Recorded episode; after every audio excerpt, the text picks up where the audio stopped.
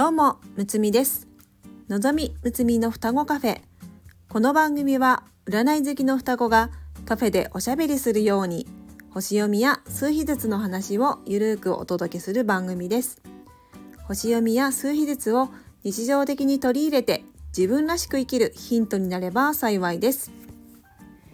今日は条件付け環境数シリーズということで今日のテーマは、えー条件付けの9についてお話ししていきます、えー条件付けシリーズの最後9になります。えー私が数秘術を習った優子先生のアメブロよりご紹介していきます。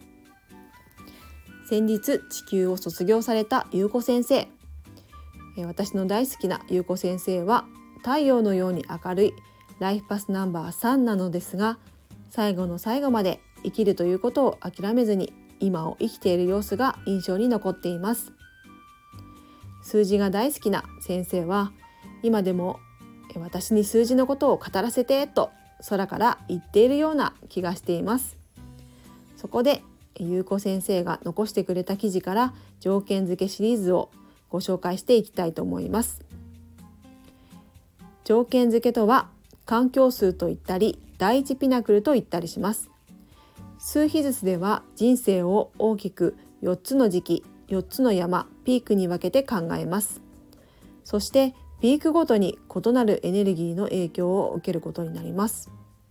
条件付けの数は最初のピークの数のエネルギーを表しています。そのピークは人によって多少期間は異なるのですが誕生から少なくとも27年間長い人で35年間そのエネルギーとともに過ごし文字通りそれによって条件付けられることになります。その影響は圧倒的で無意識の深い層にまで及ぶので私たちがそうした質と同一化しそれが自分だと思いがちになるのもある意味では無理のないことなのです。例えば自分自身を表すナンバーの性質と条件付けが全く異なる性質の数字だった場合条件付けの数字のエネルギーが本来の自分と思い込み自分らしく生きられていない場合があります。そうした誤解から解放され本来の姿に気づくことができれば真実のあなたが輝き出すでしょう。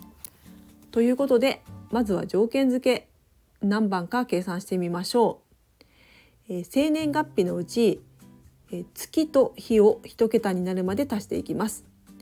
例えば12月29日生まれの方は 1+2+2+9 は14さらに 1+4 は5ということでこの場合は条件付けの数は5となります。では今日は最後条件付け9をお届けしていきたいと思います。ここからはゆうこ先生のブログをご紹介します。条件付け。91から8までを通り9に到達します。故に1から8すべてのエネルギーを理解できるということが9の人です。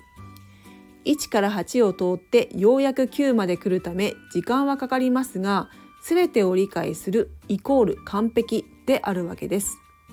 ですから自分はもっとできるはず自分がやらなければと思ってしまうことが条件付けと言えるでしょう。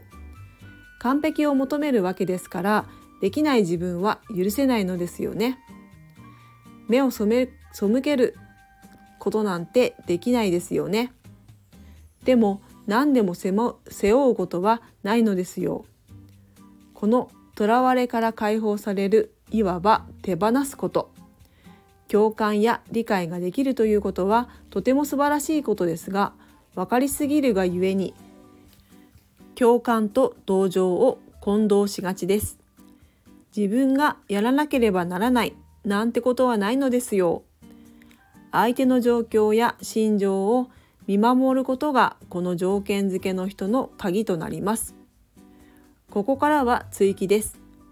条件付けというのは生まれてから長くは人により35歳までの生きるテーマでもあります。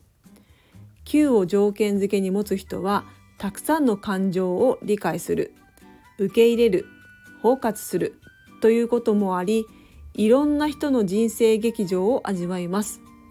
それも周囲の人のたくさんの感情を感じそれを見ていくのです。もしかしたらそれを感じ自分自身も心を痛めるかもしれないしそんなことがずっと続いて何も感じないように過ごしていくことを無意識に選択するかもしれない。上記に記した相手の状況や心情を見守ることがこの条件付けの人の鍵となります。が見守るイコール感じないとしてしまうのかもしれませんね。私が出会ったここに Q を持つ人は本当にたくさんの経験をします。その人にとって良いと感じることも悪いと感じることもさすが Q の全てを知り理解する人だなって思います。こうやっていろんな感情を知り自分はただただそこにあり続けるということを学ぶのです。だけど年齢が若いうちはそれがどれほど苦しくて大変なことか。年齢を重ねていくことにこの頃の経験した意味を理解していくのです。ということでゆうこ先生のブログより条件付け9をお届けしていきました。計算して条件付けが9だった方あなたの幼少期の環境はどうでしたか？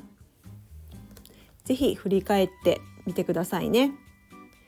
では今日はこの辺で。この番組ではレターを募集しております。数秘術と星読みの観点から一言アドバイスさせていただきます。ぜひ何かヒントになればと思いますので、レターを送ってくださいね。お待ちしております。最後まで聞いてくださりありがとうございます。いいね、コメントもありがとうございます。また次回、双子カフェでお会いしましょう。むつみでした。バイバイ。